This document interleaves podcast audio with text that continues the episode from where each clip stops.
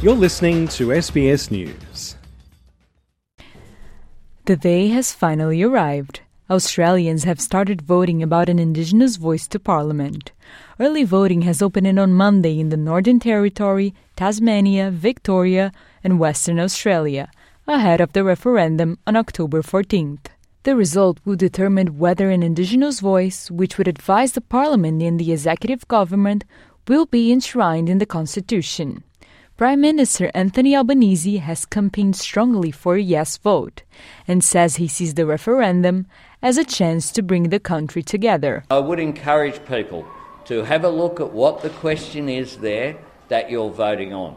It's been a great big fear campaign about things that have nothing to do with this referendum. But no country was ever made more great by uh, agreeing to a fear campaign. To enlarge a country, you need optimism, you need hope, you need a vision for the future. And that's what this referendum is an opportunity to seize the future, to recognise the great privilege we have of sharing this continent with the oldest continuous culture on earth. Early voting opens for New South Wales, the Australian Capital Territory, Queensland, and South Australia from Tuesday due to a public holiday on Monday. Sally Angus from the Australian Electoral Commission is encouraging Australians to plan ahead so that they can vote in the most convenient way. It's really important that voters plan their vote. If people cannot turn out on voting day, they can head to one of our early voting centres or apply for a postal vote online at aec.gov.au. This is the first time in almost a quarter of a century that the country has come together to vote on a possible constitutional change. The Electoral Commission has already begun holding polls in remote polling stations across the country since September 25th. With an increase of more than 400,000 voters compared to last year's federal election, this is the time when Australia has the largest number of eligible voters on the electoral roll. The Electoral Commission says 97% of eligible Australians are registered to vote. Indigenous enrollment is also at a record 94.1%, and young voters aged between 18 and 24 are at 91.4%. The Assistant Minister for Indigenous Australians, Malarndirri McCarthy, says that caution will be needed to ensure that all registered Australians are assured with the right to cast the ballot. What is different this time is that we have a much larger number on the uh, roll. Uh, they've certainly been able to achieve a higher enrolment rate for First Nations people, but also uh, ordinary Australians across the country. So, uh, you know, we've got to make sure that they're out there. I am mindful there's been sorry business at different places, so they might have to revisit uh, some of the communities to make sure they get back to them. The Northern Territory Senator believes that every jurisdiction is set to be a battleground to get the voice over the line. With less than two weeks left before the referendum, the Yes campaign is still trailing in the polls.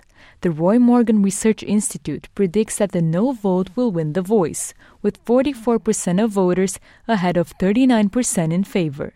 17% are still undecided, but according to the company, past experience with referendum polls shows that undecided voters are more likely to vote no than yes. Prime Minister Anthony Albanese says a no vote is a step back for Australians. A no vote is a no is a vote for more of the same. It takes us nowhere. And no is what we have now, right now, where we have an 8-year life expectancy gap, where we have a greater chance of an indigenous young male going to jail than university.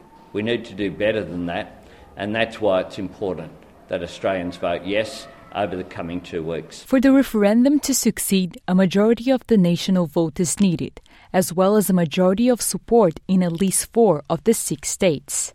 Opposition leader Peter Dutton has been touring regional New South Wales in the week leading up to the opening of the by election.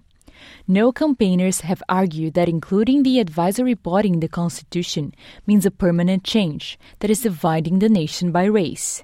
The independent senator Lydia Thorpe has recently said that the federal government is using the voice to fake progress, as there are still many unanswered questions, such as who will actually take part in the voice's advisory body.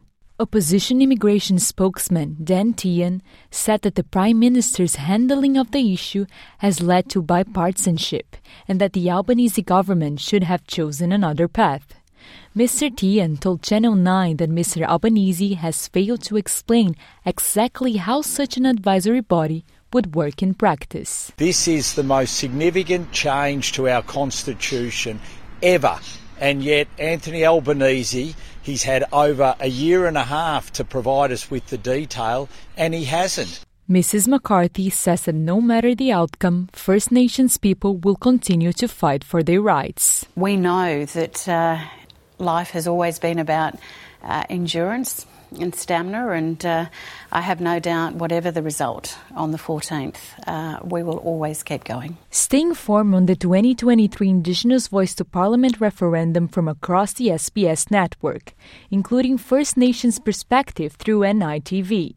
Visit the SBS Voice Referendum portal to access articles, videos, and podcasts in over 60 languages or stream the latest news and analysis, docos, and entertainment for free at the Voice Referendum Hub on SBS On Demand. Adriana Weinstock, SBS News.